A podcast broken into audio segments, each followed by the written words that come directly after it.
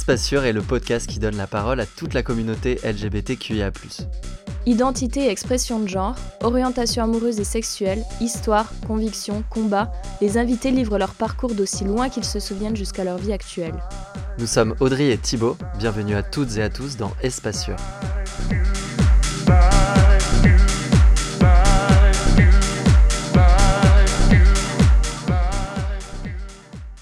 Hello Alan, comment ça va aujourd'hui? Ça va, je suis ravie d'être là. Super, euh, merci Alan d'avoir euh, accepté de te confier dans Espace Sûr avec nous. Si tu devais te décrire en quelques mots, qu'est-ce que tu nous dirais sur toi? Alors j'ai 32 ans, je suis blanc, je suis un mec trans et euh, je suis pansexuel.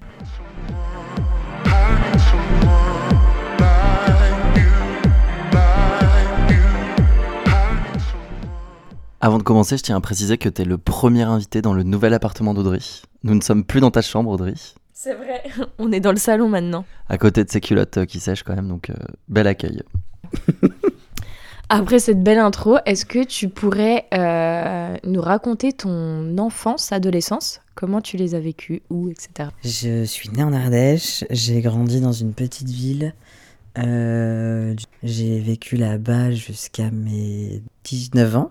Je viens d'une famille euh, assez aisée. Mon papa est médecin. Ma mère était assistante dans la direction. Enfin, elle a fait l'administratif dans des boîtes. Elle a beaucoup aidé mon père dans son activité pro.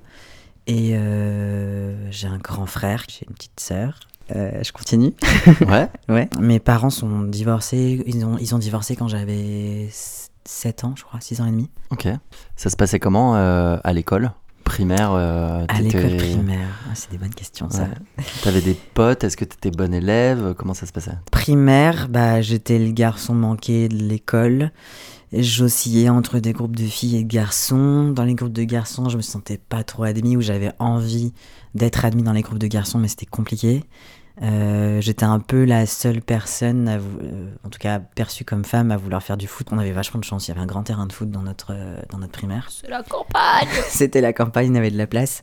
Et, et, moi, je regardais beaucoup le terrain en me disant un jour je vais oser. Et en fait, j'osais assez peu jouer au, au foot. du coup, je voulais tout le temps jouer avec les garçons et en même temps, bah, j'étais avec les filles. Je trouvais que les filles, c'était un peu nul mais j'étais beaucoup voilà, à vouloir jouer avec les garçons, à vouloir faire comme les garçons. T'étais pote avec eux? J'étais pote avec des garçons, j'avais des très bons potes euh, garçons. Euh, je jouais au POG à l'époque, euh, pour les gens de mon époque. On jouait au POG, j'ai joué au billes, j'ai aussi eu des moments un peu solitaires où je faisais des, des jeux un peu seul dans mon coin à jouer avec les fourmis, un peu en mode solo. Et j'étais un peu, pas turbulent, mais je, je, bougeais et en même temps j'étais bon élève, donc j'aimais bien rencontrer plein de, de gens différents et d'avoir des, je pense à des périodes de vie ou à des moments de l'année, peut-être un comportement un peu différent. Donc je pouvais être à la fois turbulent comme bon élève. Tes parents ont divorcé, ils sont restés les deux dans la même ville Ouais, ils sont restés les deux dans la même ville, et même ils habitaient à moins de 10 minutes en voiture. Euh, du coup, on a, eu, on a, eu, plusieurs phases, on a eu des gardes, des gardes alternés. Euh, il y a eu plusieurs jugements, ça a été un peu lourd et un peu compliqué, mais on a eu euh, voilà, des phases où je suis allé tout le temps chez mon père, après on a alterné.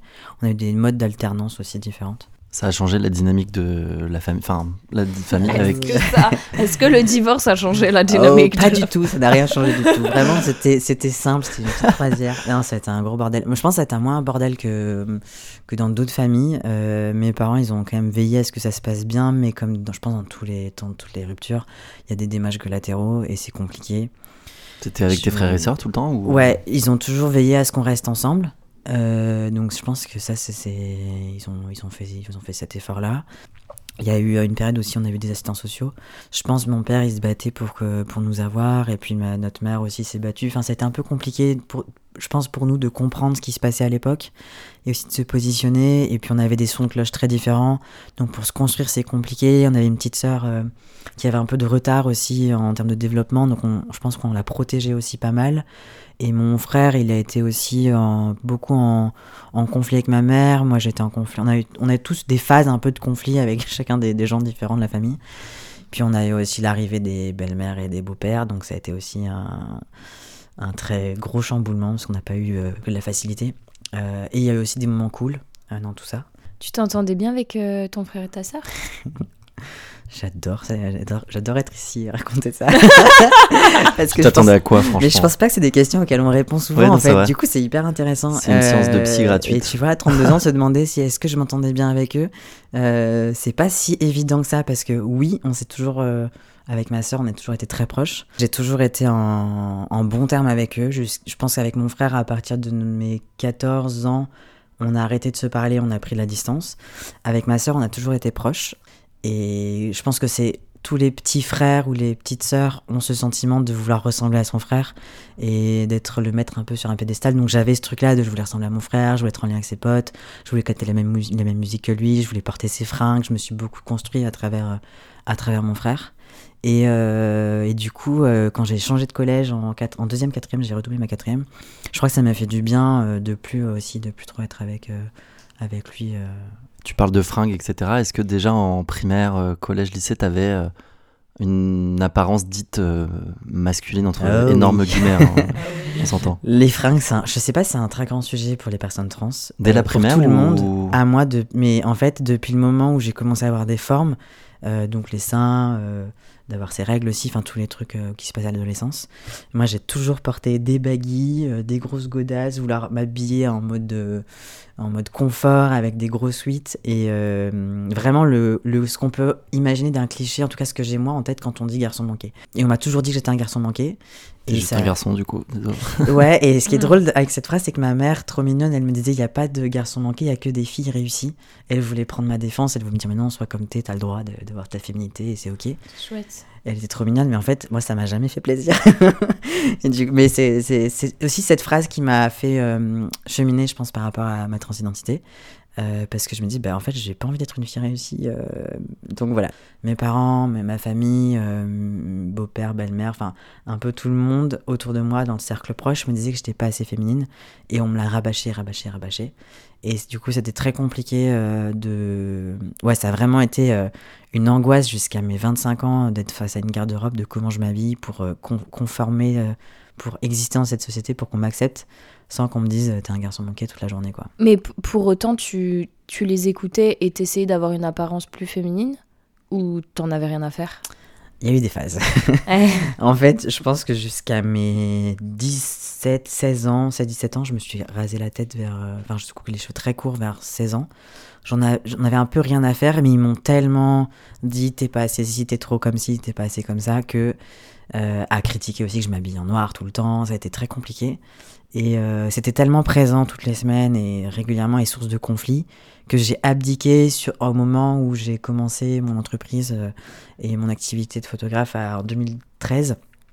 Euh, même un petit peu avant, je commençais à me dire, bah, si je veux réussir dans la vie et être conforme, il faut quand même que je fasse un effort, parce que ça devenait de moi et qu'on me le disait toutes les années, dans les réunions de famille, euh, notamment quand il faut un peu s'habiller.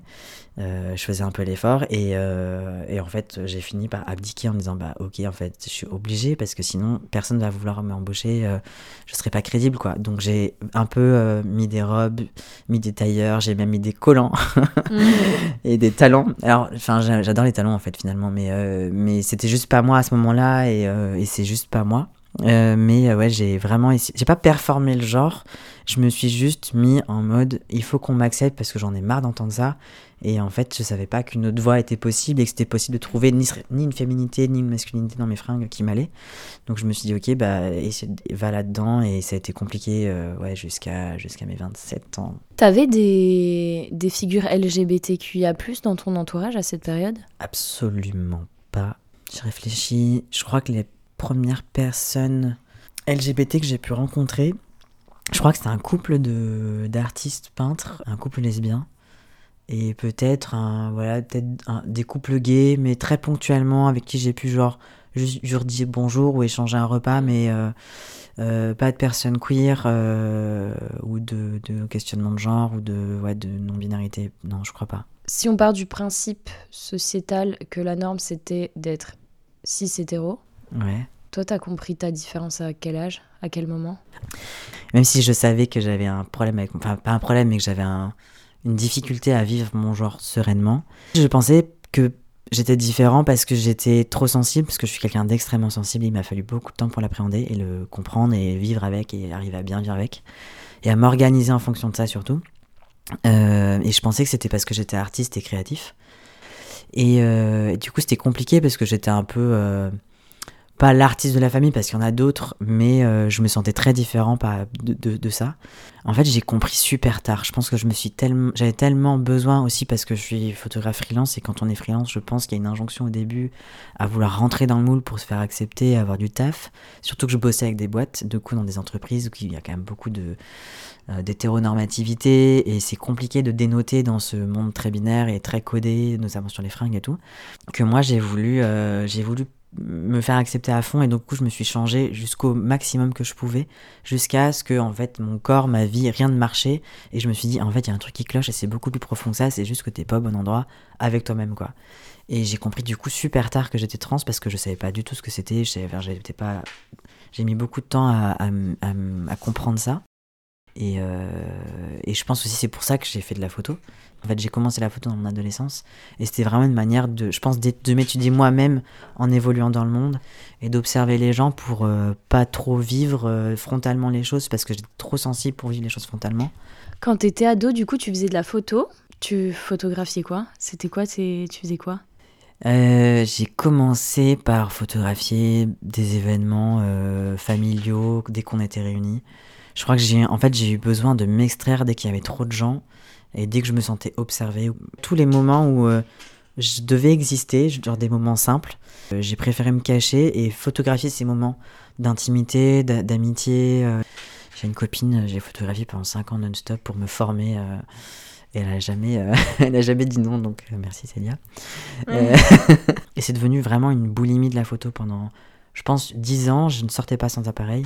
En fait, c'était une manière, je pense, d'observer le monde qui m'entoure, les gens, et aussi de comprendre comment je pouvais avoir une place là-dedans. quoi. T'as pas pris ton appareil aujourd'hui? Non, parce que je suis plus boulimique. On aurait adoré, mais bon, être pris en photo. si on revient du coup sur euh, le lycée, ça se passait comment? C'était qui tes potes? Qui étais-tu? Le lycée, c'était. Euh, j'ai fait deux lycées différents. J'ai commencé en lycée privé Cato. Euh, c'était rigolo. C'était rigolo parce que j'ai eu une super bande de potes euh, un peu rock and roll et punk et euh, j'avais un très très bon ami avec qui on était très en lien.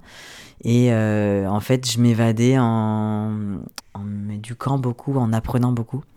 Donc en cours de match, je faisais mes cours d'histoire et comme j'ai un cerveau quand même qui va très vite, j'avais besoin de toujours remplir le truc. Et donc j'ai appris plein de trucs, j'ai fait plein de trucs et j'avais une bande de potes avec qui... Euh, alors j'étais pas forcément dans la bande de potes, j'étais plutôt en binôme avec euh, un copain. On est un peu le binôme de gens inadaptés et on se baladait dans des groupes de potes et euh, j'ai des bons souvenirs. Et j'ai notamment une très belle histoire d'amour avec un Italien qui est venu vivre en France pour moi pendant deux ans, un an et demi à 16 ans, moi, je passais quand même beaucoup de temps avec mon groupe de potes italiens euh, qui avaient quasiment 10 ans de plus que moi. Donc, et je fréquentais beaucoup de gens à l'extérieur du lycée, en fait. Je faisais beaucoup de photos de gens dans la rue, de gens euh, défavorisés, dans des événements, euh, dans la campagne. C'est vrai que j'allais beaucoup au contact d'autres réalités et, et, je me perdais pas mal dans le monde avec ça, avec l'appareil. Et j'ai passé beaucoup de temps avec cet ami euh, qui était quelqu'un de très important pour moi. Mais en fait, j'avais vraiment cette impression de ne jamais fitter avec. Euh, malgré le fait qu'il y avait des gens cool, euh, qu'il y avait des, de la bande avec des, gens cool, dans lequel je pouvais être un peu inclus, je me sentais pas vraiment inclus là-dedans. Mais j'ai des bons souvenirs alors que je n'allais pas bien. durant cette période d'enfance, c'est qui la première célébrité sur laquelle tu as eu un petit crush si tu en as eu? Le souvenir que j'ai, c'est Buffy contre les vampires, donc je pense que c'est vachement plus tôt. Euh, après, il y a eu quoi euh, C'est qui c'était, c'était qui dans Buffy contre les vampires? Ah, bah, J'ai adoré Angel. Ouais. Bah oui. Euh, j'ai fait beaucoup de collages d'Angel, mais j'avais genre 13 ans, je pense, à ce moment-là. Donc plus tard, j'ai rarement été très fan. J'avais des groupes de hard rock et de métal quand j'avais 15, 15 ans, 16 ans sur mes murs. Euh, Slipknot, euh, ce genre de trucs. Mais euh, Anathema. j'ai, adoré Shakira, mais j'ai jamais eu de, de, poster dans ma chambre. Par contre, là où j'ai une phase, mais pas au point d'avoir des posters, mais par contre d'acheter beaucoup de, CD et tout, c'est de Patti Smith. qui pour moi est une, énorme inspiration de mes 15 à, maintenant. et Robert Mapplethorpe, son chéri, qui est photographe, qui était un, un de ses amis proches. Ils ont eu une histoire, ça n'a pas vraiment été de son chéri, mais un peu son binôme, qui a été photographe et qui a beaucoup photographié des hommes nus, et euh, ça m'a vraiment beaucoup, beaucoup inspiré leur histoire. Et j'ai un peu tout consommé. Et tu parles de crush euh, Buffy, tu as parlé de l'italien tout à l'heure. Ouais. Est-ce que déjà à l'époque, tu t'en foutais un petit peu du genre et de la personne Je pense que j'ai toujours été attiré par tous les, toutes les personnes. Et c'est pas forcément leur genre qui font que je suis attiré par eux. Enfin, c'est pas plastique. C'est plus. Euh, moi, je suis accro un peu au talent, aux gens talentueux, aux gens mm. passionnés. Et, et aussi, il y avait un truc d'attirance où je me suis toujours senti un peu comme dans un le loup dans, une bergerie. Euh, euh, de euh, bah, en fait je suis entouré de nanas mais en fait elles me plaisent et en même temps c'est mes potes et il faut quand même qu'un jour je leur dise un jour j'ai réussi à, le dire à l'une d'entre elles mais c'est un gros sujet pour moi hmm. d'oser aller vers les femmes notamment ouais et t'as déjà ramené des femmes et des hommes à la maison chez tes parents ou pas du tout? Alors ramener quelqu'un à la maison ça c'était pas trop possible enfin je sais j'ai ramené j'ai présenté quelques copains. Chez mon père, j'avais pas trop le droit euh, jusqu'à mes 25 ans avant de me marier. Donc j'ai ramené euh, un copain à 25 ans. Euh, deux, non, deux copains, un avant, mais on n'avait pas forcément le droit d'être officiellement ensemble sous le même toit. ma mère a été beaucoup plus cool. J'ai présenté deux, trois chéris hommes 6. j'ai eu plutôt des histoires longues avec des hommes 6. T'as dit que t'allais pas bien au lycée? Est-ce que tu veux en parler? J'ai subi euh, des violences, euh, des attouchements, euh, qui, au tout début de ma vie de construction de jeunes personnes, qui font qu'après, je pense que j'ai reproduit et je suis allé chercher des relations complètement insécures et toxiques. et puis j'ai eu des problèmes de santé. un peu suite à ces différents événements qui sont passés pendant mon adolescence. Euh, j'ai eu, j'ai développé, alors ça peut être un syndrome, post-traumatique, mais ça peut être aussi dû à, aux mouvements euh, familiaux qu'il y a eu et euh, la difficulté de l'adolescence du fait d'un contexte familial très complexe. j'ai eu, j'ai commencé à avoir des, des mots de des, douleurs chroniques, euh, de fatigue, euh, de, d'angoisse, de crises euh, différentes, de problèmes articulaires, de problèmes dans l'espace, de problèmes de mémoire, qui sont, et qui ça a été très progressif, mais ça a été de mes, je pense 19 à 25 ans, je me suis considéré comme malade. Puis il y avait aussi toute la construction parce que une des personnes qui, qui était ressource dans ces problèmes de santé, c'était une personne de ma famille et qui était beaucoup trop proche de moi pour faire ça correctement et qui, euh, du coup, il y avait un biais énorme de pouvoir par rapport à le fait que c'était la seule personne à pouvoir m'aider parce que c'est des symptômes qui sont pas forcément reconnus en France et j'ai pas trouvé de ressources dans, dans, dans, dans les médecins classiques. Et euh, du coup, ça a très compliqué pour moi d'accepter de l'aide. Euh, mes problèmes de santé se, se voyaient pas parce que physiquement, j'avais pas de, j'avais pas une jambe cassée, quoi. Donc socialement, c'était très compliqué. Euh, c'était pas reconnu. Donc j'ai passé euh, des années à souffrir, à me taper un peu la tête contre les murs de douleur, d'angoisse et de pas comprendre et d'aller voir des médecins qui me disent que j'étais taré, qu'il fallait mettre sous, euh, sous antidépresseurs euh, ou aller faire des allers-retours dans des hôpitaux qui me disent que tout va bien et que j'ai rien que c'est dans ma tête. J'ai passé 7 ans à chercher euh, de l'aide. Donc il y a eu toute cette phase de santé qui était compliquée. Ouais, donc il y a eu un, petit cocktail très rigolo et j'ai eu aussi une belle-mère qui m'a un peu, un peu cassé le cerveau. Ouais. Ça se passait mal avec elle? Oh Je crois que depuis, j'ai rencontré qu'une seule personne euh, autant toxique dans ma vie. Mm. ouais, ouais, on m'a expliqué que. On m'a dit, je pense, toutes les deux semaines que j'étais pas chez moi, j'avais pas, j'avais pas eu les clés de chez moi jusqu'à. En fait, jamais eu les clés de chez moi.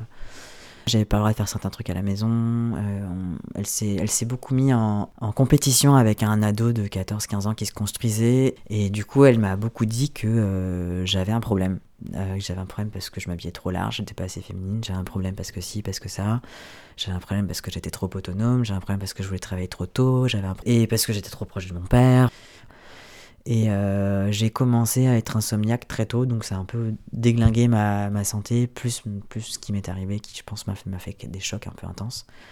Mon seul but à ce moment-là, c'était de survivre, ce qui fait que c'était compliqué de me lier avec les gens de mon âge aussi, parce que je vivais des trucs euh, tellement complexes que bah, c'était C'était aussi, je pense, euh, difficile d'avoir des, discussions normales, parce que pour moi, l'enjeu, c'était juste d'arrêter d'avoir froid tout le temps et d'être fatigué tout le temps et de tenir debout et de, de pouvoir euh, espérer une vie juste normale en termes de santé, d'état psychologique.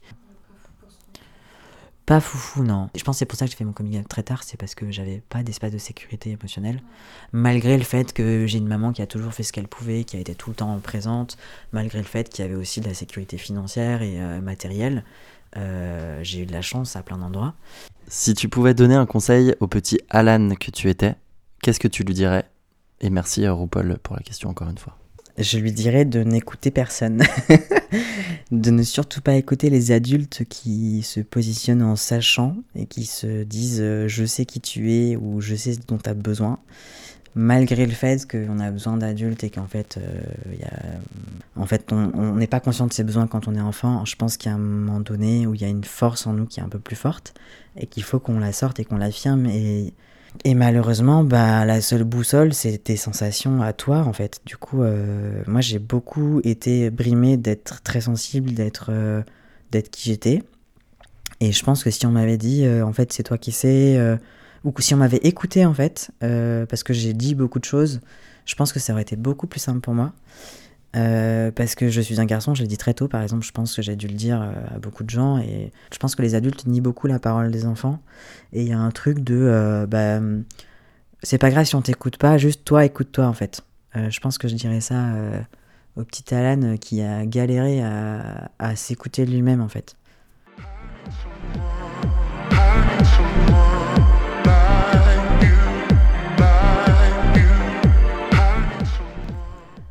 T'es sorti pendant deux ans avec un Italien au lycée. Est-ce que tu veux nous parler de cette histoire? Ah, mais bien sûr. Mais je crois que toutes les premières histoires d'amour, ça marque à vie, quoi. Euh, ouais, ça sera toujours l'homme de ma vie, euh, Antonio. Euh, Antonio. Antonio. Antonio. bah, je l'ai rencontré en vacances quand je suis partie à 16 ans en Sicile avec ma super pote que je photographiais tout le temps. Bon, désolé pour les parents de Célia, mais on faisait le mur tous les soirs. on sortait tout le temps et on rencontrait les jeunes du village. Je parlais à tout le monde et je parlais déjà très bien italien. Il y avait la place du village, avait un peu tous les âges qui se mélangeaient. Et j'ai commencé à parler littérature avec euh, Antonio, qui c'est du skate. Et il avait, il avait peut-être un peu moins de 10 ans, il avait 24, 25 ans, j'en avais 16. Et euh, on a eu une histoire d'amour de vacances, quoi. Et moi, je me disais, c'est bon, c'est les vacances, c'est l'été. Sauf que le gars, euh, il me dit, euh, au bout de 4 jours, il me dit, je vais venir, je vais venir en France. Je dis, ouais, on verra. c'est ce qu'on va voir. Trois mois plus tard, il était avec sa petite Fiat 500, fin fond de l'Ardèche. Il a déménagé avec un pote à lui, avec deux potes à lui. Attends, il a déménagé chez, enfin, où? Chez toi? Non, pas, non, ah pas chez moi, mais il a pris une maison il a trouvé un boulot, il a à trois quarts d'heure de. Pour toi, genre? Oh, ouais. C'est ouf. ouais, un truc. Franchement, après ça, mes histoires d'amour, elles étaient vachement fades, je peux vous le dire. Ah, J'allais te poser la question et après. J'ai mis grave de euh, temps à, à, retrouver le goût de la vie normale parce que c'était, c'était fou. Euh. il avait 20... mais c'est vrai qu'il avait 25 ans. Euh, on s'entendait extrêmement bien. J'ai fait beaucoup de trucs artistiques avec lui. C'était vraiment une histoire passionnelle et, et saine et super chouette. Euh, je m'entendais très très bien avec ses potes qui étaient des punks. Euh, on chantait des trucs punk euh, italiens révolutionnaires en Ardèche avec la musique à fond. C'était le délire. Et on a fait beaucoup de trucs ensemble. On a été dans des festivals. On a, on a, j'ai fait de la, photo. J'ai commencé avec lui. On a fait de la sculpture, de la peinture. On a chanté beaucoup ensemble. On a appris la musique, on a voyagé avec le pouce en l'air au fin fond de l'Ardèche dans des yourtes chez des potes à lui de 50 ans. Et c'est vrai qu'à l'époque, je sortais beaucoup avec des gens plus âgés. Et lui aussi, en fait. Du coup, je me suis retrouvé beaucoup vers mes 20, 27 avec des gens de 25, 30, voire 40. Il n'est pas resté deux ans, il est resté, je crois, un an, un an et demi euh, max. Et vous êtes restés ensemble pendant un an Et on est restés ensemble jusqu'à ce qu'il reparte et qu'on se pose la question, bah, qu'est-ce que je fais? Et en fait, il est parti en Italie, aussi en Sicile. Et son rêve à lui, il avait un, terrain euh, qui était à lui. Il voulait construire sa maison là-bas, un endroit magnifique euh, sur la montagne je me suis toujours dit j'allais me faire enterrer là-bas tellement c'est magnifique quoi. Un truc de ouais, tranquille papa de, pas de main non plus C'était tellement romantique, c'était trop beau. Et euh, non mais c'était vraiment quelqu'un de, de, solaire, de joyeux, de, de chouette. Et euh, il a rencontré ma mère. Euh, mes parents, mon père il l'a croisé mais il n'a pas trop voulu le rencontrer. C'était ta première histoire d'amour? C'est ma première histoire d'amour. Ouais, ma première fois, ma première plein de choses. C'est la première fois que tu as couché avec une personne? Ouais. C'était comment? J'ai eu beaucoup de chance. Franchement, je, me rends compte en écoutant les histoires des autres les premières fois. Moi, j'ai beaucoup attendu. Justement, je voulais attendre la bonne personne. Et euh, on a mis beaucoup de temps. il a été. Euh, c'était vraiment, euh, c'était vraiment cool. Je sais pas si j'ai envie de raconter dans le détail, mais on a pris notre temps. C'était cool. Et, et j'ai eu du plaisir à découvrir ma vie sexuelle avec lui. même si c'était quand même assez hétéronormé, mais extrêmement respectueux, extrêmement. T'étais à l'aise dans ton corps, etc. Ou non, non, c'était très compliqué. Et c'est justement pour ça. Là, par contre, je peux en parler, mm. bizarrement. Euh, je crois que c'est pour ça que c'était euh, vraiment quelqu'un qui, euh, qui compte pour moi, parce que j'étais vraiment très animal dans le sens où il fallait. J'étais sauvage, en fait. J'avais tellement eu des difficultés avant à plein d'endroits que je faisais des crises d'angoisse dans des moments, du coup, d'intimité. Il y avait un truc de rejet de moi, de mon corps, de plein de trucs. Donc j'avais des gros moments de bad et euh, des gros moments de en fait je sais, je sais pas ce qui m'arrive et j'ai un trop plein. Il a toujours été euh, super cool. Ouais, j'ai que des bons souvenirs. En tout cas, j'en ai gardé que le bon. Ouais. T'as des contacts avec lui encore? Ou pas? Non, mais figure-toi, quand j'ai fait mon communication, c'est une des personnes à qui j'ai laissé un message vocal. Genre, en fait, il faut que je te le dise. Et il m'a pas répondu. En fait, je, on s'est revus deux ans après, deux, trois ans après. On a gardé contact de très loin. Genre, on s'envoie un message tous les quelques années. Euh, on s'était revus une année ou deux après, il était revenu en France. Je sais qu'il a deux enfants, je sais qu'il a trouvé une femme avec qui il se sent bien, qu'il a construit sa maison sur son terrain et qu'il est toujours au même endroit. Enfin, il a fait son projet de vie et qu'il voulait des enfants. Et je suis ravie pour lui. il m'avait envoyé une photo de ses enfants il y a quelques années. C'est ouais, cool. Ouais. Et après, euh, après Antonio, Antonio avec mon accent italien. Ah bah il y a un avant-après déjà. Comment ça, il y a eu un avant-après Enfin, c'était tellement fou d'être euh, avec quelqu'un de, aussi, aussi vieux par rapport à mon âge, avec qui ça se passait si bien. À 17 ans, quand tu vis ça, ce que tu vis après avec des gens de ton âge ou que tu essayes de vivre, moi, ça m'a vraiment paru hyper fade et hyper nul, quoi. Pendant, je pense, 5-6 ans, je m'étais là, mais franchement, on s'emmerde un peu, quoi. des efforts, en fait. Franchement, on s'emmerde, quoi. Venez, on va faire euh, du stop au fin fond de l'Ardèche, euh, on va faire le tour des festivals en Sicile, à rencontrer des gens dehors. Donc pas forcément de ouais, beaucoup de relations après ça. Quoi. Si j'en ai eu, hein. j'ai essayé, ah si j'ai cherché. Mais j'ai cherché. Ah non non j'en ai eu des cools. Hein. Et si après j'ai eu une histoire avec un Belge. ça a duré deux ans, c'était vraiment une belle histoire aussi. Je suis allé faire mes études en Belgique euh, pendant trois ans et là j'ai hum, cherché un petit peu. J'ai une autre histoire d'amour euh, intense avec un autre Belge euh, pendant deux ans. Et là pour le coup hyper toxique, euh, destructrice. Et là, je suis partie dans un truc euh, très très dark. Et euh, là, j'ai failli. là, j'ai perdu des grosses plumes. Et j'ai mis. là, j'ai mis 7 ans à m'en remettre. Parce que j'ai été violentée psychologiquement, physiquement pendant deux ans. Et beaucoup isolée. Et j'étais en état de, je pense, de décompression de ma vie d'avant quand on arrive en Belgique, en étant du coup assez seule dans ma vie là-bas, même si j'avais des potes. Et je me suis dit avec ce gars que j'aimais aussi beaucoup, J'aimais vraiment passionnément ce gars et ça a été très passionnel et très toxique euh, pendant deux ans avec des, des oui mais non, des, euh, je te mets des idées dans la tête, je t'isole beaucoup, je te critique beaucoup, je te fais du chantage affectif pour la sexualité, avec euh, la violence verbale. J'ai eu plusieurs fois peur pour ma vie parce qu'il frappait à 2 cm de mon visage le mur. Il m'a déjà enfermé. Enfin, ça, ça, arrive progressivement ou c'est... En fait, on s'est rencontrés, en trois semaines, on vivait ensemble. Et euh, très vite, j'ai compris euh, que j'étais face à quelqu'un qui était euh, dans une très grande noirceur et une détresse. Et je suis quand même resté. Et j'ai même vu son dark side intensément au bout d'un mois et je suis quand même resté. Donc j'ai vraiment choisi. En tout cas, j'avais pas la capacité de me dire je mérite C'est passé quoi au bout d'un mois? C'était quoi le truc Si j'en parle, c'est que je me sens vraiment guéri de ça et c'est aussi pour ça que je me sens à l'aise de prendre la parole mais ça a quand même été extrêmement violent. Euh, c'est à ce moment-là que j'ai commencé à faire de la photo activement. J'étais à l'école de photo, du coup, donc je faisais des reportages. Et j'ai commencé à photographier euh, mes relations, mes relations intimes. Et c'est là où j'ai commencé à être vraiment très boulimique de la photo. Donc j'ai fait tout un travail sur l'intime, sur la relation à l'autre. Et j'ai beaucoup photographié mon corps aussi pour le comprendre. Et je me suis pas mis en scène, mais je me suis, euh, je me suis vu, en tout cas, je me, je me regardais à travers l'image. C'est très très tordu hein, ce que je veux dire. Je suis allée tester euh, ce que c'est que d'avoir un appareil photo dans les mains. Je voulais voir ce que c'était d'être vulnérable derrière l'appareil photo. Et je pense que je voulais voir jusqu'où il était capable d'aller.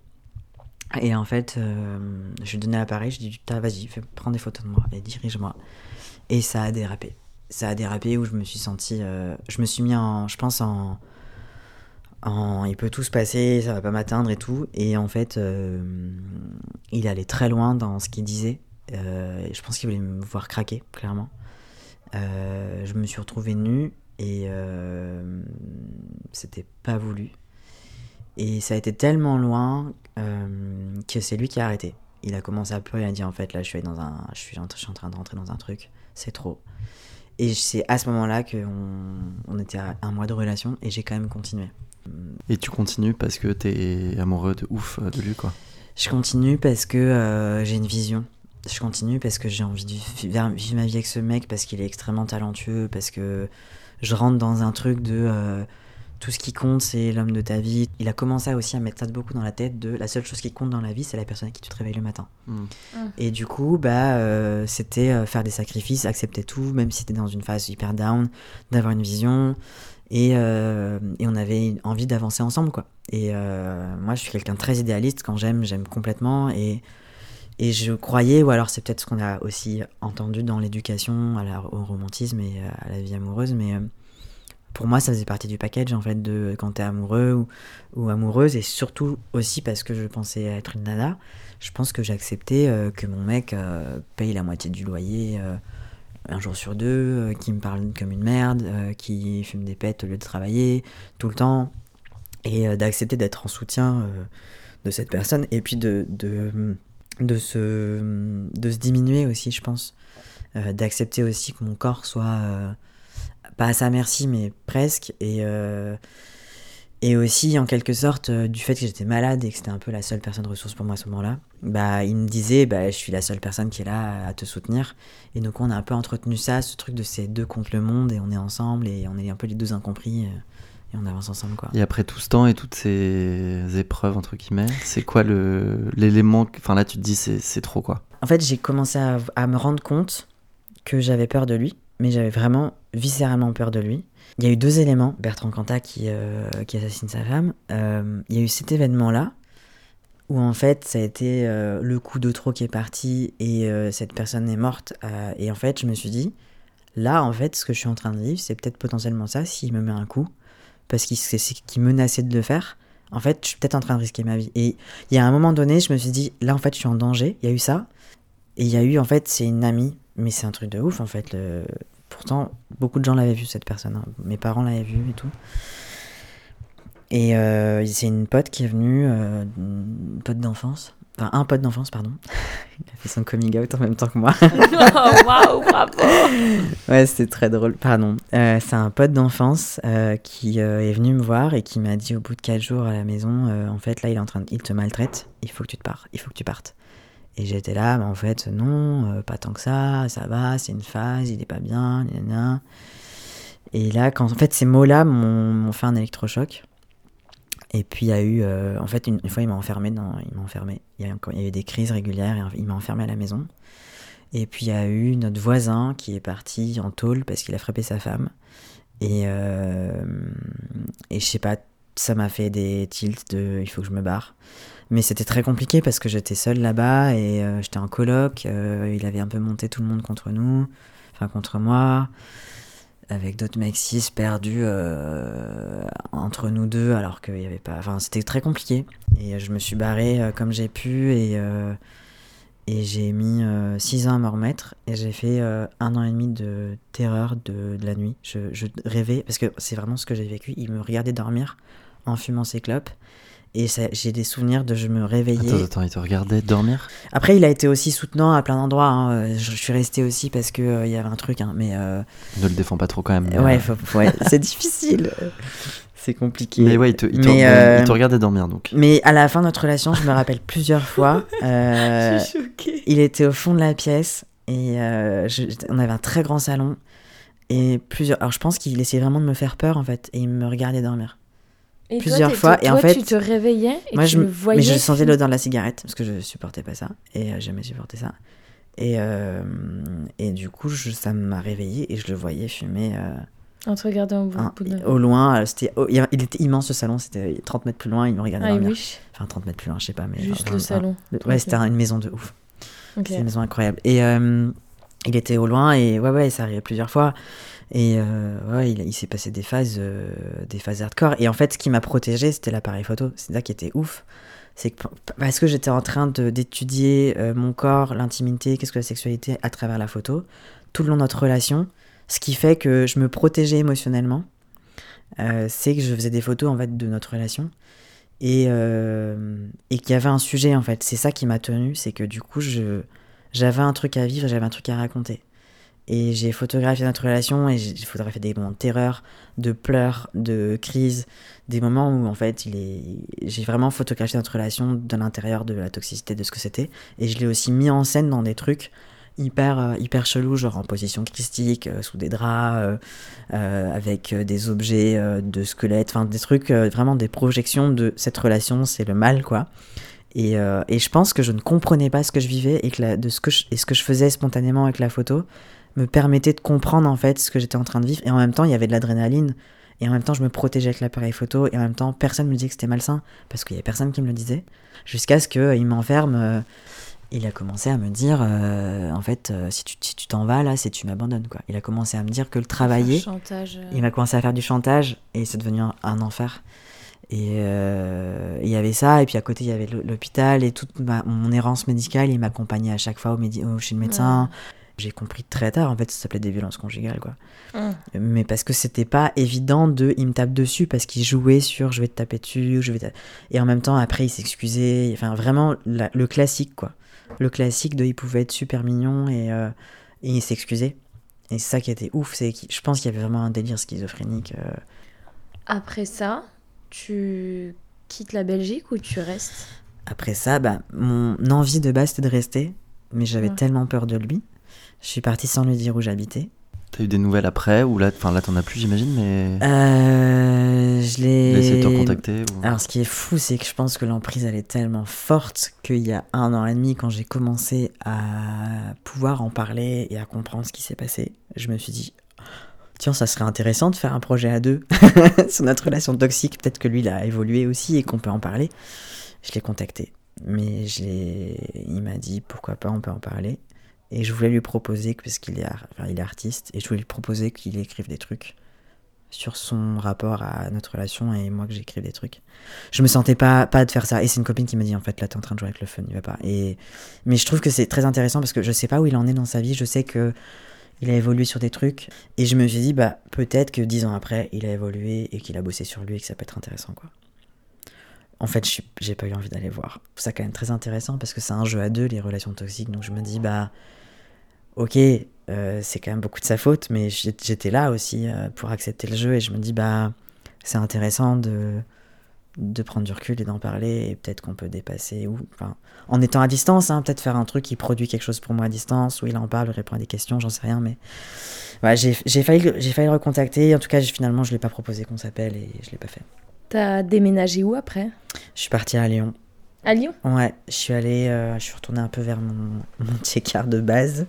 Euh, je suis allée un peu dans. Déjà, j'avais besoin de soleil parce que j'étais en carence euh, à beaucoup d'endroits et je pense en vitamine D, j'avais besoin de soleil avec la Belgique. Les frites et tout, ça suffit quoi. Voilà, non, c'était trop bien les frites. Euh, non, mais j'avais besoin, j'avais besoin de soleil et j'avais un oncle, un tonton qui a toujours été un, grand espace ressource et quelqu'un de très important pour moi, qui habitait à Lyon à l'époque et j'avais voulu faire mes études à Lyon avant la Belgique, c'était mon plan B. Et du coup, je me suis dit, euh, va à Lyon, euh, il y a un truc qui t'appelle. euh, et il y avait aussi le fait que je voulais monter ma boîte. Donc à Lyon, il y avait quand même beaucoup de culture, beaucoup d'endroits, beaucoup de startups, de projets d'entrepreneurs, une culture entrepreneuriale, une grande ville qui me plaisait. Donc je me suis dit, après Liège, la ville d'après un peu plus grande, parce que comme je viens d'Ardèche, il fallait pas, je pouvais pas arriver à Paris d'un coup, c'était trop. Donc je suis allée progressivement.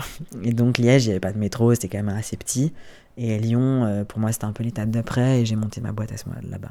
Là, je pars pendant un, pour presque deux ans de beaucoup de relations euh, libres en tout, en tout genre, euh, avec plein de personnes. J'étais complètement en, en roue libre. Là, j'ai eu une histoire avec une nana qui m'a un peu euh, perturbé. Perturbé, c'est comment ça? Perturbé parce que j'ai trop, j'ai trop aimé cette personne et que cette personne était dans une phase de construction de vie. Elle voulait une vie à deux. Elle m'a dit je t'aime très vite.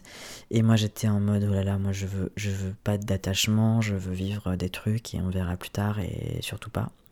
Et donc euh, ouais, donc j'y suis pas allée. En tout cas, je lui dis c'est pas pour toi parce que moi je, vis l'amour libre. Là, après ce que j'ai vécu avant, là, je non merci pour, euh, pour du sérieux entre guillemets.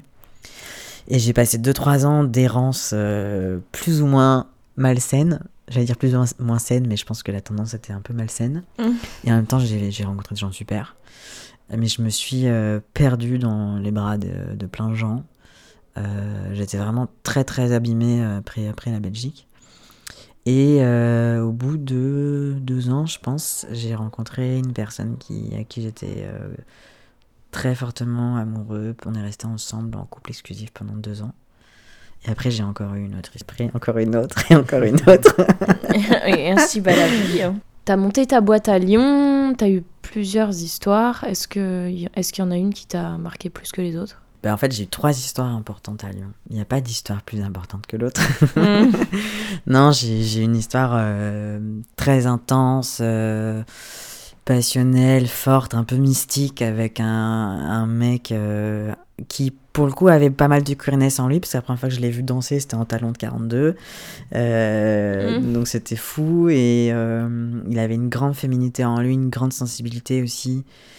Et ça a été, ça a été, j'étais complètement dingue de cette personne. on n'a pas pu cheminer ensemble, nos chemins étaient pas trop possibles d'évolution, c'était dommage mais ça a été très, ça a été euh, important pour moi. Et après, j'ai vécu euh, deux ans avec une autre personne avec qui euh, j'aurais voulu me projeter, mais pareil, il y avait toujours un truc dans mes relations qui faisait que j'arrivais pas à me projeter, on n'avait pas les mêmes chemins de vie, pas les mêmes envies. Moi, je suis aussi partie dans un délire aussi de développement personnel, de m'introspecter, de d'entrepreneuriat. Et en fait, il y a aussi un truc de quand tu montes ta boîte aussi jeune, euh, il y a un truc de bah les gens comprennent pas forcément ce que c'est que d'être freelance surtout que maintenant on en parle beaucoup plus mais il y a 10 ans beaucoup moins et donc j'étais très peu entourée de gens comme moi et euh, beaucoup de gens dans le salariat ou, ou dans d'autres modes de vie et du coup moi c'était compliqué pour moi de me sentir complet dans mes relations parce qu'ils comprenaient pas toujours une de mes facettes euh, en plus, il y a la partie artistique, donc il faut aussi comprendre ça. Et donc, il y avait toujours un truc qui ne fitait pas. Et avec cette personne, c'était super, mais euh, ma partie artistique était complètement éteinte. Et euh, on a ouvert notre couple au polyamour, j'ai découvert ça avec lui, c'était super. Et finalement, euh, c'est à ce moment-là où je me suis dit, il y a un truc qui cloche avec moi, quoi, avec mon genre et tout. Polyamour, ça se met en place comment? Lui était déjà comme ça On était en couple exclusif, et en fait, moi je lui ai dit, c'est pas pour moi. Depuis longtemps, je savais que c'était pas pour moi, et je au lieu d'aller rencontrer des gens avec qui il y avait la certitude que c'était pas pour eux non plus le, couple exclusif, euh, je voulais convertir mes copains euh, au polyamour. On s'est donné des règles, j'en viens, est-ce que c'est ok qu'on rencontre d'autres personnes? Et il se trouve que je suis tombée, euh, j'ai eu une, romance, enfin une, une, un, amant avec qui, qui, pour le coup, une des premières personnes, je pense, LGBT que je rencontre. Et j'ai eu une vie pendant six mois où on a testé, j'ai un amant et j'ai un amoureux avec qui j'ai grandi dans la vie, quoi. Et c'était un peu intéressant quand même comme truc. Ils se connaissaient? Alors ils se sont rencontrés. On, avait, on avait fait des restos tous les trois. Et euh, on a même dormi plusieurs fois dans le même lit. Enfin, pas dans le même lit, enfin dans le même, la même maison. Euh, mais moi, je pouvais choisir où je dormais. Et c'était genre super chill. Ils se sont trop bien entendus en plus, alors pas du tout le même univers à la base. Et euh, ils avaient tellement de trucs à se dire, c'était incroyable. Et entre eux, rien du tout euh. Non. Et toi, t'étais comme ça au milieu avec les yeux en cœur. et moi, j'étais là, mais c'est incroyable quand on arrive là. L'amant que je fréquentais était déjà polyamoureux, donc il était euh, super chill avec tout ça. Et il était très doux et il était vraiment avec son drapeau blanc, genre tout va bien, je veux pas casser votre couple et tout. Donc c'est très bien passé. et il se trouve que dans ma relation, j'avais, on avait une perte de désir énorme et en fait, ça a remis grave du peps dans notre relation, ça nous a vachement rapprochés. On s'est vraiment rendu compte qu'on était super solides aussi tous les deux dans la communication et tout, ça a vraiment été euh, chouette. Par contre, l'issue de ce truc-là, c'est ben en fait, on n'est pas fait pour continuer ensemble parce que lui, finalement, il voulait pas continuer dans cette voie-là. Et moi, je me suis rendu compte qu'en couple et monogame, j'arrivais pas à m'évanouir. Du coup, j'ai arrêté ça. T'as dit que hum, à ce moment-là que t'avais eu tes premiers questionnements sur le genre? C'est pas à ce moment-là que j'ai eu premier questionnement sur le genre, mais c'est à ce moment-là que je l'ai verbalisé. que je confonds tout. Hein. Non, mais... J'écoute pas. J'ai pas dit ça. j'ai pas dit. Donc avais, en fait, c'est la première fois que je l'ai verbalisé, que j'ai pu dire à quelqu'un avec qui j'étais en couple, j'ai eu de la place pour euh, penser à ça, réfléchir à ça, explorer ça. Et l'amant sur qui je, avec qui j'ai eu cette histoire, euh, je sais pas comment il, elle se définit. Je pense que le genre, il l'a complètement dépassé. Il s'en fout maintenant, mais il a une apparence de femme, mais c'est un mec. Et il s'en fout de son genre. Des fois, c'était elle, des fois, c'était il, des fois, c'est elle. C'est une personne complètement fluide dans son genre. Et ça m'a fait un énorme miroir de waouh, en fait, il y a un truc euh, qui en moi est pas complètement euh, aligné. Et j'ai pu explorer ma masculinité avec cette personne. Et du coup, dans mon couple, ramener ces discussions de qui je suis et, et je crois que c'est avec cette personne que j'ai pu dire euh, peut-être que je suis un mec euh, et, et, en parler. En tout cas, c'est à elle, c'est à cette personne que j'ai dit pour la première fois peut-être que je suis un mec, est-ce que t'en penses, est-ce que tu m'aimeras toujours? Et il m'a dit, mais oui, bien sûr. C'était cool. Encore plus.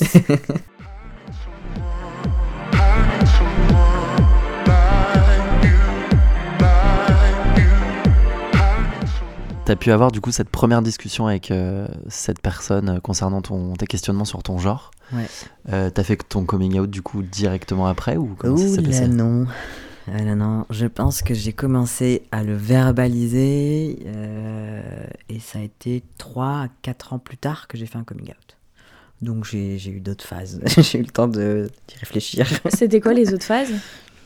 La première phase, c'était, je pense que ça n'a rien à voir avec le genre, mais moi je l'ai associé à mon genre. Je sais pas pourquoi, genre comme si c'était pas complet, que j'étais complètement dissocié de ma partie créative.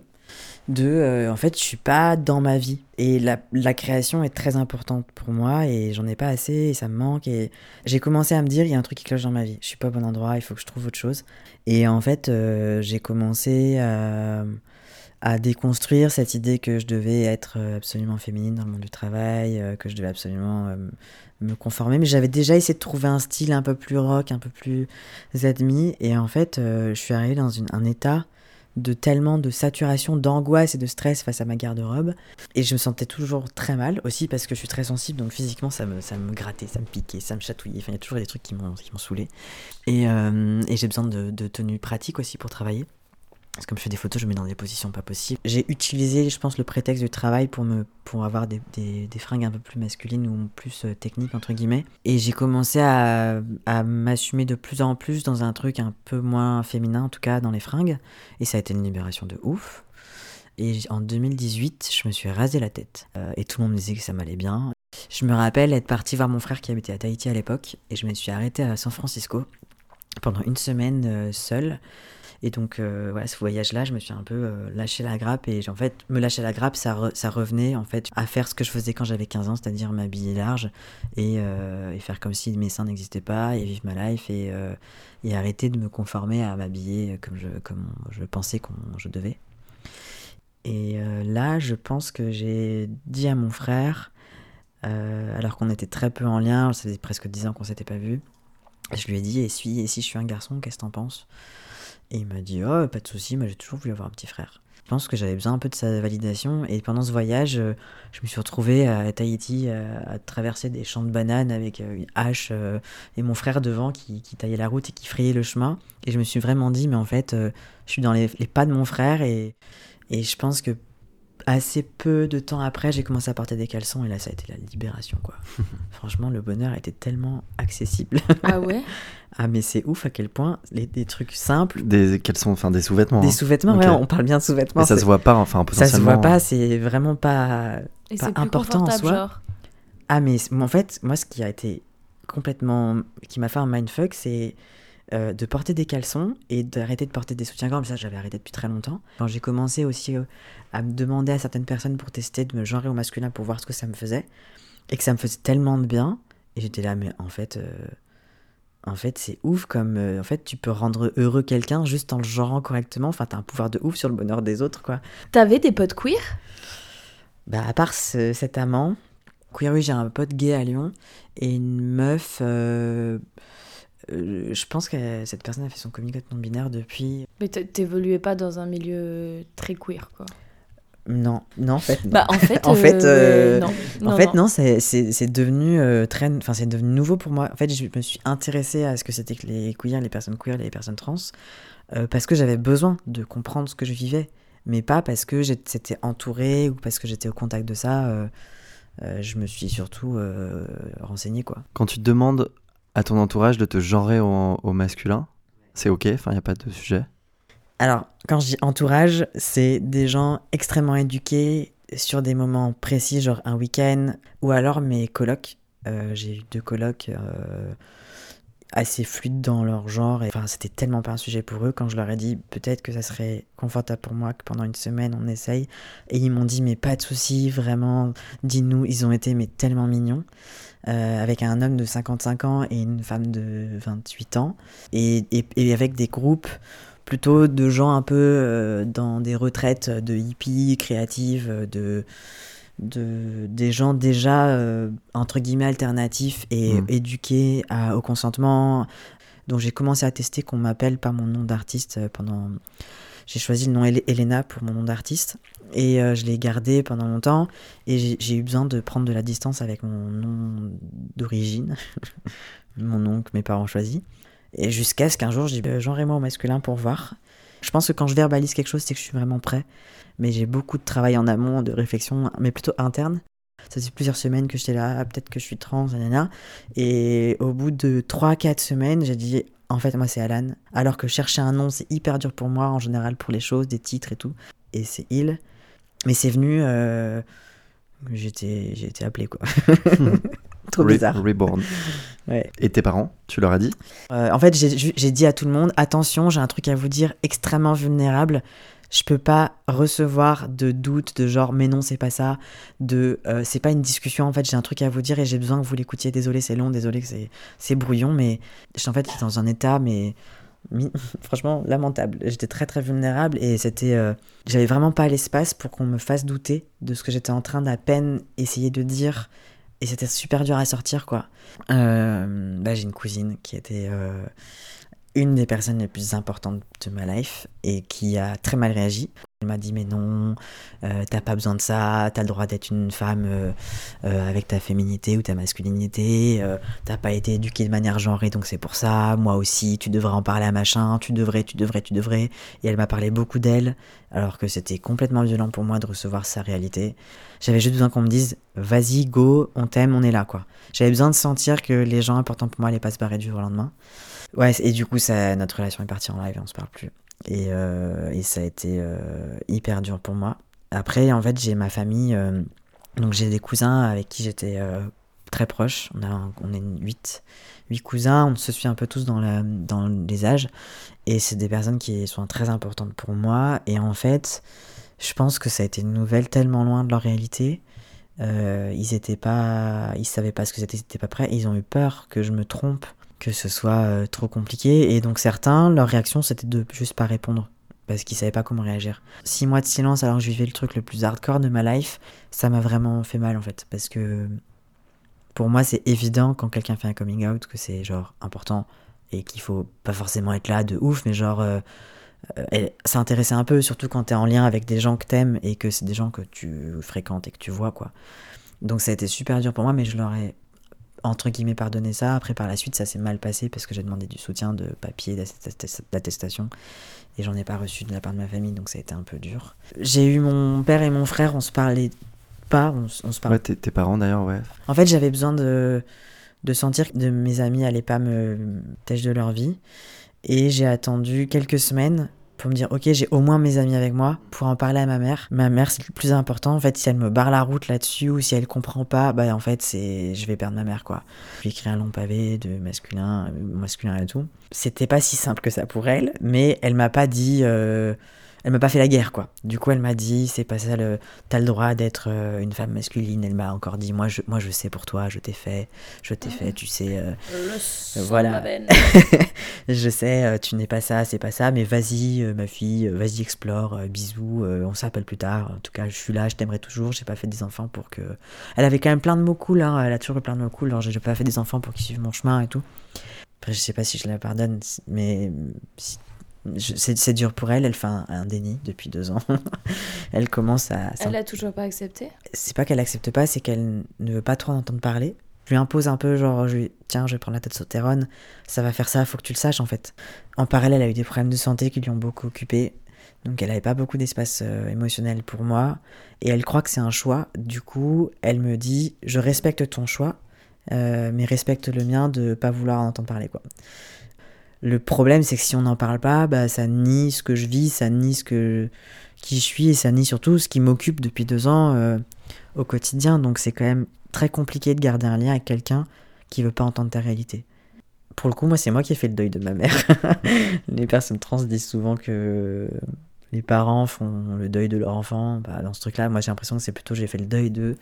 En fait, ma mère, elle sera pas présente et je dois me démerder. Après, j'ai 30, 30 balais. Euh, je pense que c'est un peu le, le sujet de, de, de, mon âge, quoi.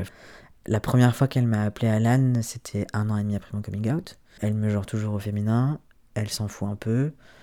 Et en même temps, quand on s'appelle et qu'elle me demande comment je vais, ben moi je me, je me retiens pas de lui dire bah là j'ai des problèmes administratifs à cause de mon changement d'identité.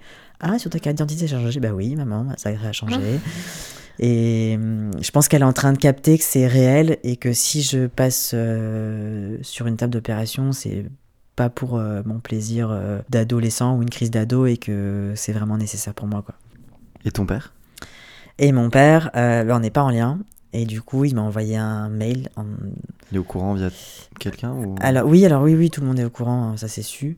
Et ça, et ma, mes grands-parents, donc c'est des personnes avec qui je suis très proche. Je pense qu'il y a eu un moment de panique dans la famille de, surtout n'en parle pas aux grands-parents parce que ça va leur faire de mal. Et j'ai l'impression qu'il y a eu beaucoup de moments dans ma vie où on m'a beaucoup dit ça, genre, en fait, arrête d'en parler euh, aux gens vulnérables ou parce que ça va leur faire du mal. Et en fait, moi, à un moment donné, ça a été trop dur pour moi de pas leur dire. Je leur du coup, je leur ai dit, tant pis, je le dis, quoi. Euh, ils ont quand même été choqués de ah ok ça veut dire quoi quoi mais de quoi on parle? Ma grand-mère, bon, elle me genre toujours au féminin, mais elle me dit bah si t'es bien comme ça, ma petite, pas de soucis, bisous. Euh, elle a d'autres trucs à, faire, elle a sa santé qui décline et tout, c'est compliqué. Euh, et on a discuté un peu, elle m'a toujours dit bah oui, t'as toujours été masculine et tout, mais toujours en, genre au féminin. Et je l'ai pas trop repris parce que elle est, elle a des problèmes de santé et c'était, pas grave. Moi j'avais surtout envie qu'elle le sache et qu'elle euh, soit pas contre et d'entendre dans sa bouche que ça change rien à l'amour qu'elle a pour moi, ça m'a vachement rassuré. Et mon grand-père, il est, il a pas dormi pendant, je pense, des, des, des, jours et des jours. Oh, et euh, surtout quand je suis allée les voir, 5-6 euh, mois après mon coming out, je suis allée les voir. Et je leur ai dit que je voulais faire une opération. Là, il était, euh, il était paniqué, genre, what, comment, hein, pourquoi? Mon grand-père, ça a quand même été la première personne à arriver à me genrer au masculin et à s'excuser en tout cas à chaque fois qu'il me, que je, je me genrait au féminin. Il m'appelait ma cocotte et à chaque fois il me dit euh, ma cocotte, oh mon coco. et à chaque fois il se reprend, il s'excuse et c'est ouf parce qu'il a pris le pli très vite. Alors il avait besoin qu'on lui explique. J'ai quand même passé plusieurs soirées avec lui, avec mon oncle qui était là. Euh, autour de verres d'alcool pour lui dire bon c'est ça en fait c'est quoi un homme cis? Ok et on lui explique les choses on lui explique le vocabulaire mais il voulait comprendre et était un peu en panique de, de quoi on parle? Qu'est-ce que c'est? Alors que sur la table, il y avait euh, Valeur Actuelle avec euh, euh, la propagande LGBT en gros, et que et je dis, bah voilà, on parle de ça. et il y avait un truc complètement fou pour moi de, de, me rendre compte que mon grand-père était un peu dans, dans des réflexes, je pense, de répéter des discours un peu homophobes, racistes, gentiment, parce qu'il avait besoin de se raccrocher à un truc par rapport à, je pense, à son histoire aussi, et parce que c'est je sais pas, plus simple, j'en sais rien. Mais euh, il a toujours eu tendance à glisser sur ces sujets-là. Et moi, j'ai toujours été du genre, non, tu dis pas ça, c'est pas possible. Et à, dire, à dire non. Ça a quand même été la première personne à me respecter et surtout à me dire, t'inquiète, euh, ok, je comprends rien, mais euh, je t'aime quand même. Et maintenant que t'es un mec, on va pouvoir boire un coup. Et il m'a fait. Euh, c'est la première personne à qui j'ai célébré le fait. Cool. Ah, c'était trop mignon. Bon, j'ai été complètement bourré alors que j'étais pas prêt à ça. Mais il m'a fait plein de blagues super drôles. Il a, il a, pu en rire tout de suite. Franchement, j'étais super étonné de. En fait, j'avais de la joie. Avec lui, j'ai pu avoir de la joie dans mon coming out, alors qu'avec tout le reste, c'était compliqué. Euh, tu parles de transition de testostérone tout à l'heure, d'opération. T'en es où? Enfin, ça veut dire quoi et qu'est-ce que tu veux? J'ai commencé la testostérone en juin 2000. Alors, rappelle juste que c'est. Ah au cas où, si ah t'as des gens, bon, qui débarquent, ils savent pas ce que c'est. Alors, vous pouvez écouter les 30 premiers épisodes aussi. Ça. Mais euh, Non, non, mais pas de soucis, je peux réexpliquer. Voilà, on sait jamais qui nous écoute. Donc, donc je suis une euh. personne transgenre. Ça veut dire que je ne m'identifie pas au, au genre qu'on m'a assigné à la naissance. C'est plus confortable pour moi et un besoin de m'identifier euh, au genre masculin et de changer des, des choses de mon apparence pour euh, me sentir bien dans ma peau. Et euh, du coup, je suis sous traitement hormonal pour faire une transition médicale. Donc, j'ai prends la testostérone. qui me donne une apparence plus masculine, entre guillemets. T'as commencé quand ça C'était en juin 2021, je crois. C'était à moins d'un an. Ouais, ça. deux ans. Non, alors en 2022 alors. Juin 2022. Ouais, c'est ça, juin 2022. donc je suis euh, perdu dans ma vie. 9 mois quoi. C'était ouais, c'était à, 10 mois, ouais. Une grossesse de testostérone, dis donc. ça a fait plein de petits. Tu te sens comment quand tu as l'autorisation, enfin entre guillemets, de pouvoir prendre euh, ah bah déjà, avant d'oser faire ça, c'est tout un cheminement. Hein, parce que tu te dis déjà, ok, j'ai réussi à explorer mon genre, ok, super, ok, j'ai réussi à dire je suis trans, waouh, quel truc de ouf, qu'est-ce que je vais faire de ma boîte, qu'est-ce que je vais faire de, de ma vie perso, qu'est-ce que je vais faire de ma vie, enfin, il y a tout un truc aussi de questionnement de comment je vais faire pour conjuguer avec cette info. Et il faut que tu le répètes à toutes les personnes avec qui tu, vis. Et donc moi, dans mon cas, en étant indépendant, en ayant une boîte à mon nom, ça veut dire tout casser pour tout reprendre. Donc ça a été une énorme révolution mentale de, de me dire euh, bah, je change de prénom. Moi, pour moi, c'était important déjà de changer de prénom, donc il faut faire beaucoup de démarches, c'est hyper long. Euh, changer le genre sur ta carte d'identité Pas encore. Je vais attendre parce que c'est des démarches plus longues et mm. il y a des, étapes au tribunal et j'ai pas très envie de vivre ça pour l'instant. Quand j'ai fait mon coming out, je me suis dit ok, maintenant je suis sûr de sûr parce que ça fait tellement longtemps que je pense le truc, c'est ça. Après, jusqu'où je vais aller dans la transition, je sais pas. Je me suis beaucoup euh, renseigné, j'ai beaucoup écouté, écouté de témoignages de personnes trans qui disaient attention, il y a des injonctions à aller faire une transition complète, t'es pas obligé, genre tu fais ce que tu veux en fait, tu peux être trans sans transitionner. Et ça m'a vachement rassuré, je me suis dit ok, de quoi vraiment moi j'ai besoin? Et donc je me suis questionné et j'ai exploré pendant un an avant de, euh, bah, en fait, de me rendre compte que, que j'avais besoin vraiment et que mon corps il appelait ça à avoir des changements euh, et que quand j'ai porté un binder, donc c'est les, les, t-shirts hyper serrés que tu portes pour aplatir la poitrine, j'ai testé ça euh, quand j'ai compris que j'étais trans, et j'ai testé ça et j'ai pleuré instantanément. Ça a été genre, ah ouais, en fait, je suis allé faire du vélo comme un gamin, j'ai eu de l'énergie pendant trois jours, j'étais euphorique, je voulais pas le quitter, alors que ça fait super mal au dos et que c'est pas du tout conseillé, ne, ne faites pas ça. Euh, mais j'ai une émotion, en fait, mon corps me disait, euh, c'est trop bien, c'est trop bien, c'est ce que tu veux. Et en fait, petit à petit, j'ai commencé à me dire, ok, c'est quoi ma relation à mes seins, c'est quoi ma relation à mon corps, qu'est-ce que je veux, est-ce que vraiment je veux mutiler mon corps, parce que ce que j'ai beaucoup reçu, c'est ce mot-là. Et en fait, euh, je me suis rendu compte que bah, ça voulait pas dire me mutiler, ça voulait dire euh, me sentir mieux. Euh, on dit pas ça quelqu'un qui fait la chirurgie esthétique pour, pour réparer un truc de son corps ou pour modifier son apparence. Donc, donc voilà, j'ai commencé à réfléchir à la relation à mes seins, et puis j'ai jamais forcément détesté mon corps. Je me suis rendu compte que j'ai toujours été très très loin de lui en fait. C'est que c'est aussi pour ça, je pense que je me suis autant photographiée, parce que je me suis beaucoup photographiée à comprendre et tout mon corps, où je suis dans ma vie, et, je pense qu'il y avait un truc que j'avais besoin d'appréhender, de rentrer dans mon corps, de, de comprendre euh, comment j'étais. Du coup, je me suis dit, bah, si je veux euh, ressentir ça tout le temps, bah, je peux penser à faire une opération. Donc j'ai commencé à me renseigner. Et euh, pour la testo, c'était pareil. Je me suis vraiment renseigné sur les effets, comment, quoi, euh, qu'est-ce que ça va faire, avant de me dire, euh, ok, je me sens prêt à y aller. Et je me suis rendu compte que je freinais le fait d'y aller parce que j'avais une relation avec un mec cis à ce moment-là. en fait, j'ai fait mon coming out, je suis tombée amoureux d'un mec qui se disait hétéro en plus. On a décidé de cheminer ensemble malgré le fait que j'allais faire une transition pour lui, il m'a toujours appelé Alan, toujours Jérôme Esculin. Ça n'a jamais été un problème euh, ou un, sujet en fait entre nous. Et, euh, et, en fait, à un moment donné, au bout d'un an, euh, j'étais là, bah en fait, pourquoi je fais pas la testostérone? Qu'est-ce qui m'empêche? Bah, En fait, il y avait deux sujets. Il y avait ma famille. Et aussi parce que j'avais peur que le début de ma transition hormonale fasse marque un début d'arrêt de, ma relation avec ce mec. Et il m'a dit, bah non, euh, si je t'aime, c'est que je suis pas hétéro, donc euh, allez, on y va, quoi. Et spoiler, euh, on n'est plus ensemble. Ouais, c'est ce que j'allais. J'étais là, le mec, il pop un peu nulle part, on en a pas trop. Mais...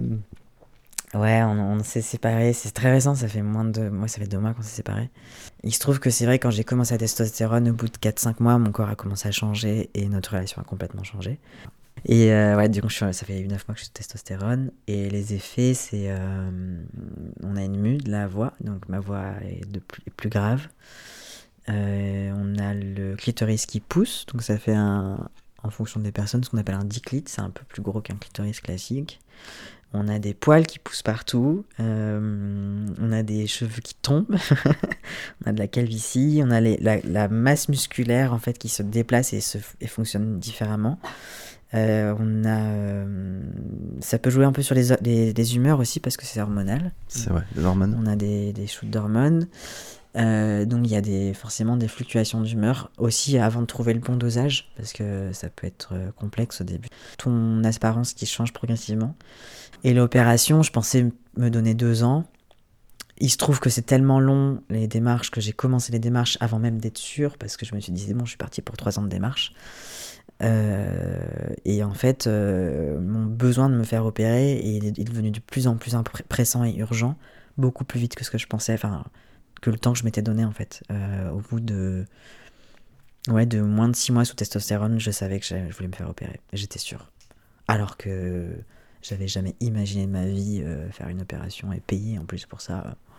Je pensais que mon argent allait servir à mes projets, et en fait, c'est mon projet le plus important. Ça coûte cher euh, pas en privé, ça, peut coûter entre 4000 et 6000 euros. Il n'y a rien qui est pris en charge. Et en fait, euh, tu as un, parcours public qui peut mm. être pris en charge si tu obtiens l'ALD, c'est l'affection mm, de longue durée qui te rembourse euh, une partie de tes frais, de tes frais liés à ça. parcours en public sont très longs. Là, pour, pour te donner une ordre d'idée, je viens de passer un an à faire des rendez-vous dans l'équipe de mon, du chirurgien. Et au bout d'un an, on me dit Ah bah rendez-vous dans un an et demi pour l'opération. Ah ouais, ok. Donc on est à peu près sur un délai entre un an et deux ans d'attente, minimum, à partir du moment où tu commences les démarches. Donc il faut commencer les démarches parce qu'entre entre, entre les rendez-vous, en fait, tu peux attendre entre un et trois mois, donc c'est extrêmement long. Hmm. Et euh, peut-être que j'aurai une date avant. T'étais hyper inquiet par rapport à ton travail en te disant euh, ouais, même changer d'état civil, de prénom, machin, ça, remettait tout en cause par rapport à ta boîte. Il en est quoi aujourd'hui? De comprendre qui j'étais, ça a amené un truc beaucoup plus fat juste que de faire un coming out et les, les coming out et les démarches et tout, ça a amené la réflexion de, en fait, si je joue le jeu, qui, un, jeu, qui n'est pas ma vie depuis 10 ans, dans ma vie pro, en fait, c'est quoi ma vie pro euh, dans, pour de vrai, quoi? Et je me suis rendu compte que dans mon travail, à beaucoup d'endroits, je n'étais pas complètement moi, où je me cachais, où en fait, je ne faisais pas le travail de la manière dont je voulais le faire. Et ça a été une grosse révolution parce que ça a changé. En fait, j'accompagne pas les gens que je veux accompagner. En fait, mes clients sont pas ceux que j'aime, enfin ceux que j'accompagne, ils sont cool et c'est chouette mais ça reste quand même beaucoup de grosses boîtes, beaucoup d'hommes hétéros, beaucoup d'hommes cis, euh, avec des rapports, euh, en tout cas, où c'est moi qui suis toujours différent dans mon, mon, écosystème de travail. Et en fait, ma vie idéale, c'est pas de travailler avec des gens avec qui j'ai toujours un aspect de c'est toi la personne différente, c'est d'assumer ma différence et de permettre aux autres de l'assumer aussi. Et du coup, je me suis dit, en fait, c'est pas ça que je veux faire. Je veux pas être euh, prestataire à, faire juste ce qu'on me dit de faire. En fait, j'ai j'ai plus que ça à apporter et, euh, et, si je me cache pas, en fait, euh, bah dans le travail, je fais d'autres choses. Je fais pas que de la photo, j'accompagne sur l'image de soi, j'accompagne d'autres personnes queer à oser, j'accompagne des personnes qui ont des atypies, peu importe euh, à quel endroit, pour leur permettre de prendre leur place, parce que j'ai l'impression que mon chemin depuis 15 ans, c'est comment oser prendre ta place dans le taf, quoi. Et, et du coup, bah, j'ai j'ai fait le projet que je voulais faire depuis longtemps. J'ai commencé à monter une agence euh, avec d'autres freelances pour accompagner des freelances dans leur communication euh, mmh. de manière safe, euh, avec d'autres personnes queer et féministes, et, et permettre aussi aux, aux gens d'avoir les compétences qu'on vend et qu'on propose dans une agence de communication adaptée aux freelance.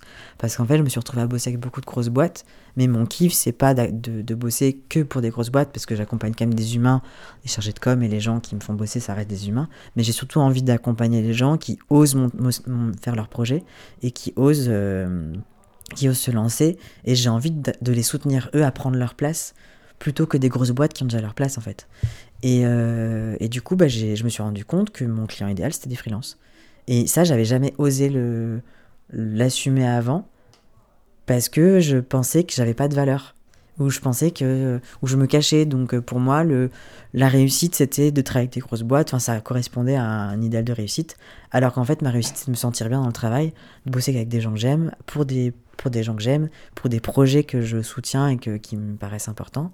Euh, du coup, ça, ça a beaucoup révolutionné ma life quand même, parce que j'ai arrêté des projets, j'ai dit non à des très gros projets. Je me suis aussi autorisé à me reconnecter à mes rêves, donc à me dire, ok, en fait, si je me cache pas, ben, je fais un film, parce que j'ai toujours voulu faire un film. Donc j'ai commencé un film documentaire sur le consentement, j'ai commencé à arrêter de bosser avec certaines personnes, j'ai commencé à mieux m'entourer. Puis deux ans, je restructure euh, toute ma boîte. J'ai arrêté d'être à Lyon, je, suis venu plutôt à Paris et, et je vais maintenant faire un, autre rythme de vie aussi que je m'étais jamais autorisé à vivre, c'est-à-dire d'être à la campagne et de venir à Paris euh, par certains moments. Tout est aligné, euh, j'ai l'impression. Et c'est en train de s'aligner. Ouais, c'est en train de s'aligner. Ça fait deux ans que ça bosse, euh, ça bosse dur.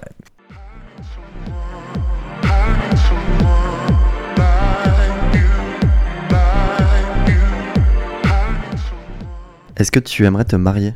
Je sais pas si j'ai envie de me marier mais j'ai envie de célébrer ouais l'amour euh, euh, si j'ai une histoire qui, correspond à la vision que je veux avoir un jour que je sens qu'on avance ensemble et qu'on est parti sur un long chemin ouais j'aurais envie de faire une bonne grosse fête ouais pendant quatre jours avec des oh, spectacles ouais est-ce que tu veux des gosses? Alors ça, j'ai de la chance parce que... Enfin, j'ai de la chance. Je dis que j'ai de la chance parce que j'en veux pas. Euh, j'ai cru que j'en voulais à un moment donné. J'ai failli en, vouloir. Et en fait... Euh, Quand tu t'es marié à 25 ans C'est fou. Hein. Vous avez bien suivi. Euh, non, j'ai cru en vouloir quand j'ai rencontré un mec cis et que j'étais parti en mode hétérosexualité parce que pour moi c'était ça le, truc. En fait, j'étais construit ce truc-là. En fait, non, j'ai jamais voulu d'enfant, mais euh, j'adore ça. Donc c'est difficile de se dire, ah, je, je, vais pas vivre cette expérience dans ma vie. Euh, alors que j'adore les enfants, j'ai même bossé en maternité, je fais des photos en maternité, enfin j'aime beaucoup ça. J'ai même photographié un accouchement. Oh là là, mais quelle horreur Non mais c'était incroyable comme expérience. Oh ouais Ouais, franchement c'était fou. Mais euh, non, j'adore les enfants, j'adore ça, mais euh, je pense que j'en adopterai. Euh, c'est quoi la dernière photo qui est sur ton smartphone? Est-ce que tu as un smartphone? J'ai un smartphone. Parce qu'on en a parlé tout à l'heure en off, mais... il est branché, on l'a branché, je sais pas. Bah faut aller le débrancher là. la dernière photo qu'il y a dans mon smartphone, c'est la photo du super jus que j'ai bu sur la terrasse dont je vous ai parlé tout à l'heure. Mmh. Parce que j'ai fait une, c'était une table jaune. Bon, mon écran est dégueulasse, mais une table jaune avec un jus jaune. J'ai fait un pack shot. Oh wow. Voilà, bref, et j'ai trouvé ça trop beau. Et ce mmh. jus était excellent. Merci beaucoup Alan d'avoir euh, participé à Espace Sûr. C'était un réel plaisir d'échanger avec toi. Merci. Prends soin de toi et on se revoit très vite. Bisous. Merci beaucoup pour la... Prends soin de toi, bisous. Merci pour l'invitation.